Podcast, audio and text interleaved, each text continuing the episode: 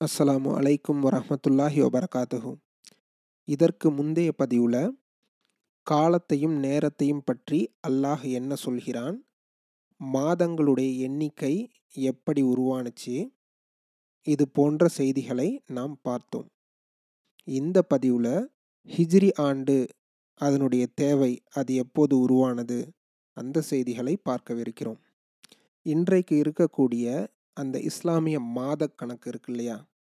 Muharram suffer Rabiul அவ்வல் ரபியுல் ஆஹிர் ஜமாத்தில் அவ்வல் ஜமாத்தில் ஆஹிர் ரஜப் ஷாபான் ரமலான் துல்காதா துல்ஹஜ் என்று சொல்லப்படக்கூடிய இந்த பனிரெண்டு மாதங்களுக்கான பெயர்கள் நபிகள் நாயகம் கொடுத்தது கிடையாது. இந்த மாதங்களின் பெயர்கள் அரபுகளிடத்திலேயே காலங்காலமாக இருந்து வந்துருந்துச்சு. அரபுகள்கிட்ட ஒரு பழக்கம் இருந்துச்சு. என்னன்னாக்கா இந்த பனிரெண்டு மாதங்களில் நான்கு மாதங்களை புனிதமான மாதங்களாக வச்சுருந்தாங்க. அது எந்தெந்த மாதம்? துல்காதா துல்ஹஜ் முஹர்ரம் ரஜப். அரபுகள் வருஷம் முழுக்க போர் செஞ்சுக்கிட்டு இருப்பாங்க. ஆனால் இந்த நான்கு புனிதமான மாதங்களில் மட்டும் போர் செய்வதற்கு தடை. எவ்வளவு பிரச்சனையாக இருந்தாலும் இந்த நான்கு மாதங்களில் அவர்கள் போர் செய்ய மாட்டார்கள். இதை அல்லாஹுவும் தன்னுடைய குர்ஆனில் அங்கீகரிக்கிறான். இன்ன இத்தத்த சுஹூரி இந்தல்லாஹிஸ்னா அஷர சஹரன் ஃபி கிதாபில்லாஹி யௌம ஹலக்க சமாவாத்தி வல் அர்ல் மின்ஹா அர்ப அத்தன் ஹுரூம். வானங்களையும் பூமியையும் படைத்த நாள் முதல் அல்லாஹுவின் பதிவேட்டில் உள்ளபடி மாதங்களின் எண்ணிக்கை பனிரெண்டாகும். அவற்றில் நான்கு மாதங்கள் புனிதமானவை. தாலிக்க தீனுல் கையும். இதுவே நேரான வழி. இப்படி அல்லாஹ் சூரா தௌபாவிலே ஒன்பதாவது அத்தியாயம் முப்பத்தி ஆறாவது வசனத்தில் சொல்லி காட்டுகிறான். இதிலிருந்து அரபுகள் மாதங்களுடைய கணக்கை வைத்திருந்ததையும் அதில் நான்கு மாதங்களை மதித்து அதில் போர் செய்யாமல் இருந்ததையும் அல்லாஹ் அங்கீகரிப்பதன் மூலமாக இந்த மாதங்களின் கணக்கு நபிகள் நாயகம் சல்லல்லாஹ் அலையுசல்லம் அவர்களுடைய காலத்துக்கு முன்பே அரபுகளிடம் இருந்ததை நம்மால் பார்க்க முடியுது. அரபுகளிடத்தில் இந்த மாதங்களுடைய கணக்கு இருந்ததை போன்று வருடங்களுக்கான கணக்கு இருந்ததா என்றால் இல்லை. எப்படி அவர்கள் இந்த வருடங்களை கணக்கிட்டிருந்தாங்க? அந்த காலத்தில் ஏதாவது ஒரு அதிசயமான நிகழ்வு நடந்துவிட்டால் அந்த நிகழ்வை வைத்துக்கொண்டு அதன் பின்னாலும் முன்னாலும் நடந்த அந்த வருடங்களை குறிப்பதை அவர்கள் வழக்கமாக வச்சிருந்தாங்க. இன்றைக்கு உலகத்தில் பல பகுதிகளிலும் கூட பல்வேறு மக்களிடத்திலும் கூட இது போன்று ஒரு பழக்கம் இருந்ததை நம்மால் பார்க்க முடியுது. இப்ராஹிம் அலை இஸ்லாம் அவர்களுடைய காலத்து மக்கள் இப்ராஹிம் அலை இஸ்லாம் அவர்கள் நெருப்பிலிருந்து உயிரோடு மீண்டு வந்ததை அந்த நிகழ்வை அடிப்படையாக கொண்டு அவர்கள் ஆண்டு கணக்கை வச்சிருந்ததை பார்க்க முடியுது. அதே மாதிரி மூசா அலை இஸ்லாம் அவர்களுடைய காலத்தில் வாழ்ந்த மக்கள் ஃபிரௌனிடமிருந்து தங்கள் காப்பாற்றப்பட்ட அந்த வருடத்தை முதல் வருடமாக வைத்து அவர்கள் வருடக்கணக்கை கணக்கிட்டு வந்ததையும் பார்க்க முடியுது. இது போன்று பல்வேறு காலகட்டங்களில் அந்த காலத்துக்கும் சூழ்நிலைக்கும் ஏற்றவாறு ஏதாவது ஒரு நிகழ்வை வைத்துக்கொண்டு ஏதாவது ஒரு அரசன் பிறப்பதோ அல்லது அவன் இறப்பதோ அல்லது அவன் வெற்றியை கொண்டாடுவதோ இது போன்ற ஒரு சில முக்கியமான நிகழ்வுகளை வைத்துக்கொண்டு அதற்கு முந்தைய பிந்தைய வருடங்களின் கணக்கை சொல்வதை மக்கள் வழக்கமாக வச்சிருந்தாங்க. இன்னும் சொல்லப்போனால் இன்றைக்கு நாம் புழக்கத்தில் வைத்திருக்கக்கூடிய இந்த கிரிகேரியன் கேலண்டர் அப்படின்னு சொல்லிட்டு சொல்லப்படக்கூடிய ஆங்கில வருடம் எப்பிலிருந்து ஆரம்பிக்குது அப்படின்னாக்கா கிறிஸ்து பிறந்த பின் கிறிஸ்து பிறப்பதற்கு முன். அதாவது ஈசா அலஹி சலாத்து வசலாம் அவர்கள் பிறந்த தேதியை முதல் ஆண்டாக வைத்துக்கொண்டு இவர்கள் இந்த ஆங்கில வருடக்கணக்கு முறையை பின்பற்றி வருவதை நம்மால் பார்க்க முடியுது. அப்போ நபிகள் நாயகம் சல்லல்லாஹ் அலையுசல்லம் அவர்களுடைய காலத்தில் எந்த கணக்கு முறையை அரபுகள் பின்பற்றிட்டு இருந்தாங்க?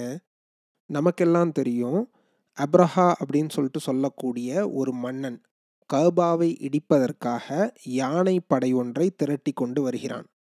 அப்போது அந்த யானை படை அபாபில் என்று சொல்லப்படக்கூடிய அந்த சிறிய பறவை கூட்டத்தால் அடித்து விரட்டப்படுகிறது. இது ஒரு மாபெரும் நிகழ்வாக மக்காவுடைய வரலாற்றில் பார்க்கப்படுகிறது. அந்த ஆண்டை அந்த மக்கள் யானை ஆண்டு என்று சொல்லி வந்தாங்க. இந்த நிகழ்வை அல்லாஹுவும் தன்னுடைய குர்ஆனில் பதிவு செய்திருக்கிறான். அலம் தொர கைஃப ஃபஅல ரப்புக கபி அஸ்ஹாபில் ஃபீல். யானை படையினரை உங்களது இறைவன் எப்படி அழிய செய்தான் என்பதை நீங்கள் கவனித்து பார்க்கவில்லையா? அலம் யஜ் அல் கைதஹும் ஃபி தொதுலீல். அவர்களுடைய சூழ்ச்சியை அவன் வீணாக்கிவிடவில்லையா வ அருசொல அலைஹிம் தொய்ரன் அபாபீல். அவர்கள் மீது பறவைகளை கூட்டம் கூட்டமாக அல்லாஹ் அனுப்பி வைத்தான். தருமீஹிம் பிஹிஜாரத்திம் மின் சிஜ்ஜீல் கெட்டியான சுடப்பட்ட சிறிய கற்களை அவை அவை அவர்கள் மீது எரிந்தன.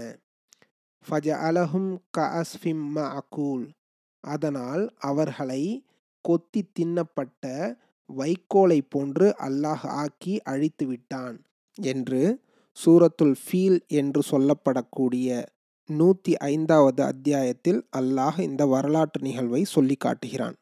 இந்த நிகழ்வு நடந்த அந்த வருடத்தை அரபுகள் யானை வருடம் என்று குறித்தார்கள்.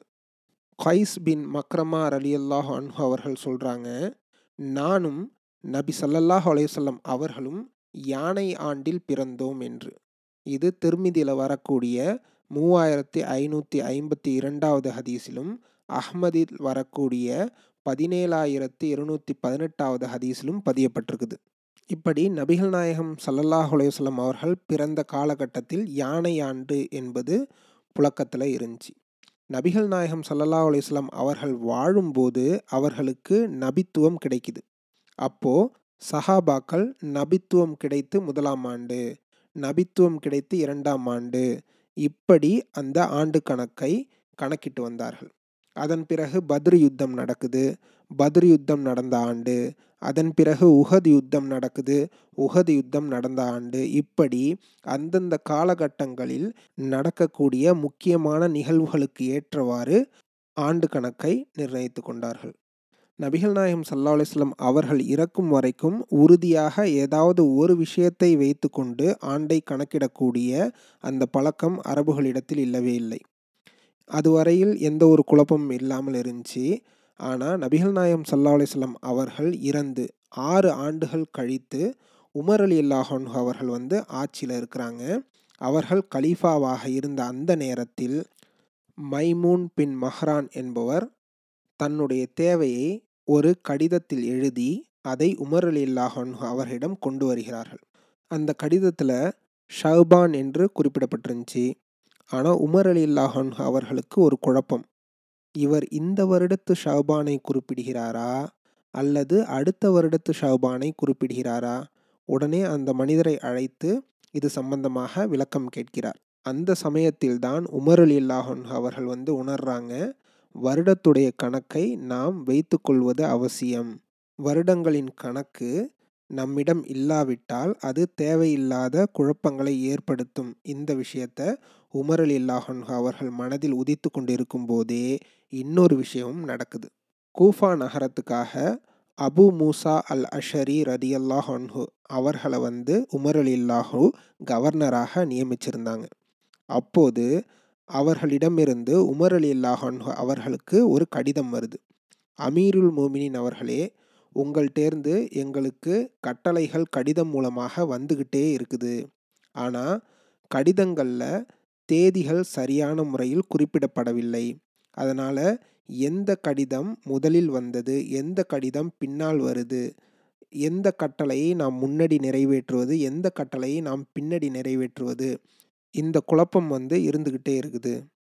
அதனால் தேதிகளை சரியான முறையில் பின்பற்றுவதற்கான ஒரு நல்ல முடிவை நீங்கள் சீக்கிரம் எடுக்க வேண்டும். இப்படி உமர் அலி அல்லாஹன் அவர்களுக்கு அபு மூசா அல் அஷரி அவர்களிடமிருந்து ஒரு கடிதம் வந்ததாக அல் பிதாயா வன்னிஹாயா அப்படின்னு சொல்லிட்டு சொல்லப்படக்கூடிய அந்த கிரந்தத்தில் பாகம் மூணு பக்கம் இருநூற்றி ஆறு இருநூற்றி ஏழில் வந்து குறிப்பிடப்பட்டிருக்குது. உமர் அலி அல்லாஹன்ஹு ஒரு ஆலோசனை கூட்டத்தை வந்து கூட்டுறாங்க. அதில் நாம் எப்படி இந்த ஆண்டு கணக்கை ஆரம்பிப்பது? எந்த நிகழ்வை கொண்டு இந்த ஆண்டு கணக்கை நாம் தொடங்கலாம்? அப்படின்னு சொல்லிட்டு ஆலோசனை கேட்குறாங்க நிறைய ஆலோசனைகள் வழங்கப்படுது. பாரசீகர்கள் யார் ஆட்சிக்கு வருகிறார்களோ அந்த மன்னருடைய பெயரை சொல்லி அந்த வருடங்களை குறிப்பதை வழக்கமாக கொண்டிருந்தாங்க. அப்போ அதை போன்று நாம் செய்யலாம். இப்போ உமர் அலி லாஹன் அவர்கள் ஆட்சி செய்கிறார்கள் என்றால் உமருடைய முதலாம் ஆண்டு கால ஆட்சி இரண்டாம் ஆண்டு மூன்றாம் ஆண்டு இப்படி நாம் கணக்கிடலாம். இந்த யோசனை தள்ளி வைக்கப்படுது. இது உமர் அலி லாஹன் அவர்களுக்கு பிடிக்கவில்லை. இன்னொரு யோசனை வைக்கப்படுது. ரோமர்கள் எல்லாம் மாவீரன் அலெக்சாண்டர் இறந்த வருடத்தை அலெக்சாண்டர் மரணித்த முதல் வருடம் அலெக்சாண்டர் மரணித்த இரண்டாம் வருடம் இப்படினா வந்து கணக்கிடுறாங்க. அது போன்று நாம் செய்யலாமா? இந்த யோசனையும் தள்ளி வைக்கப்படுது. உமர் அலி லாஹன்ஹு அவர்கள் சஹாபாக்கள்கிட்ட சொல்கிறாங்க இஸ்லாமிய வரலாற்றை மையமாக வைத்து நாம் ஒரு ஆண்டு கணக்கை தொடங்க வேண்டும். அதற்கான யோசனைகளை முன்வையுங்கள் அப்படின்னு சொல்லிட்டு சொல்கிறாங்க அப்போது நான்கு யோசனைகள் வந்து முன்வைக்கப்படுது. ஒன்று நபிகள் நாயகம் சல்லல்லாஹ் அலையுசல்லம் அவர்கள் பிறந்த வருடத்தை ஆண்டின் துவக்கமாக வைக்கலாம். ரெண்டாவது நபிகள் நாயகம் சல்லாஹ் அலையுசல்லம் அவர்கள் நபித்துவம் பெற்ற அந்த வருடத்தை ஆண்டின் துவக்கமாக வைக்கலாம். மூன்றாவது நபிகள் நாயகம் சல்லல்லாஹ் அலையுசல்லம் அவர்கள் இறந்த அந்த ஆண்டை துவக்கமாக வைக்கலாம். அல்லது நான்காவதாக நபிகள் நாயம் சல்லா அலுவலம் அவர்கள் ஹிஜ்ரத் செய்து சென்ற அந்த வருடத்தை ஆண்டின் துவக்கமாக வைக்கலாம். இப்படி நான்கு யோசனைகள் முன்வைக்கப்பட்டுச்சு. கடைசியில் அலீர் அலி அல்லாஹான் அவர்கள் முன்வைச்ச நபிகள் நாயம் சல்லா அலுவலம் அவர்கள் ஹிஜ்ரத் செய்த அந்த ஆண்டை துவக்கமாக வைக்கலாம் அப்படின்னு சொல்லிட்டு சொன்ன அந்த ஆலோசனை ஏற்றுக்கொள்ளப்பட்டுச்சு. இதற்கு ஹதீஸில் கூட ஆதாரம் இருக்குது. உமர் அலி அல்லாஹான் அவர்கள் மக்களை ஒன்றிணைத்து வருடத்தை எந்த நாளிலிருந்து துவங்கலாம் என்று ஆலோசனை கேட்டார்கள். அப்போது அலீர் அலி அல்லாஹான் அவர்கள் நபி சல்லாஹ் அலையம் அவர்கள் மக்காவிலிருந்து நாடு துறந்து சென்ற அந்த நாளை எடுத்துக்கொள்ளுங்கள் என்றார்கள். அவ்வாறே உமர் அலி அல்லாஹன் அவர்களும் செய்தார்கள்.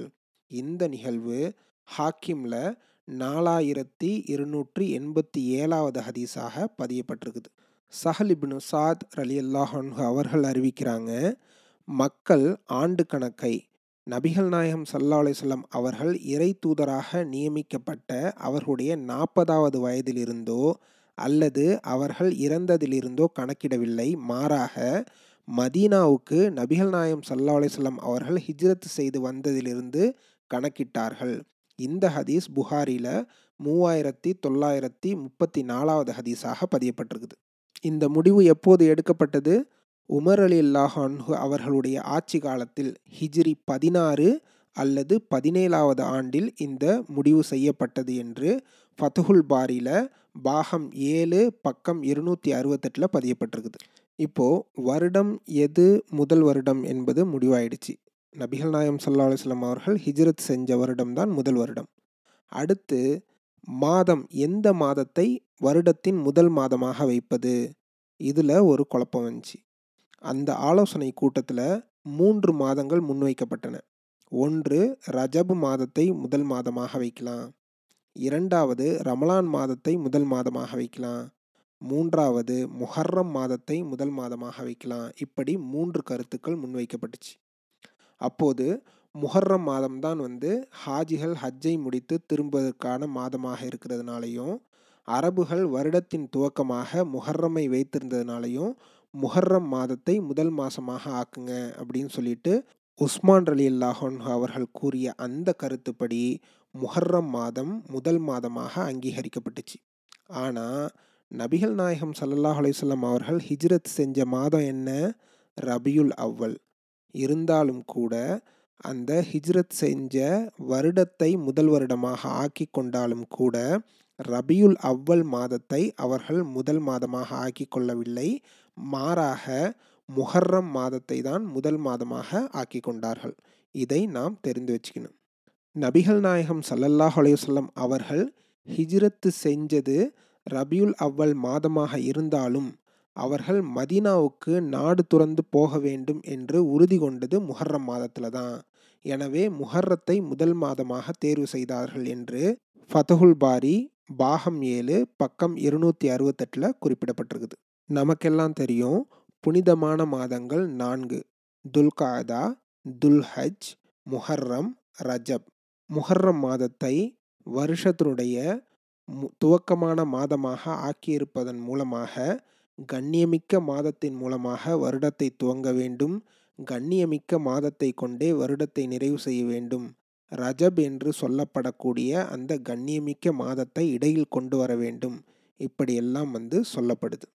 கடைசியா ஒரு செய்தியை தெரிந்து கொண்டு இந்த பதிவை நிறைவு செய்யலாம். உங்களிடம் ஒரு கேள்வி. நாம் இப்போது புழக்கத்தில் வைத்திருக்கக்கூடிய ஆங்கில வருடம் அதாவது கிபி அதாவது கிரிகேரியன் கேலண்டர் அது பழமையானதா? அல்லது ஹிஜ்ரி வருட கணக்கு பழமையானதா? பல பேர் நாம் என்ன நினப்போம்? கிரிகேரியன் கேலண்டர் தான் பழமையானது. ஏன்னா அது இரண்டாயிரம் வருடங்களை கொன்றுச்சு. ஆனால் ஹிஜ்ரி ஆயிரத்தி நானூற்றி சொச்சம் வருடங்கள் தான் வந்து இருக்குது. நாம் என்ன நினப்போம்? கிரிகேரியன் கேலண்டர் தான் வந்து பழசு ஆங்கில வருடம் தான் பழசு அப்படின்னு சொல்லிட்டு நினப்போம். அப்படி நீங்கள் நினச்சிங்கன்னா அது தப்பு.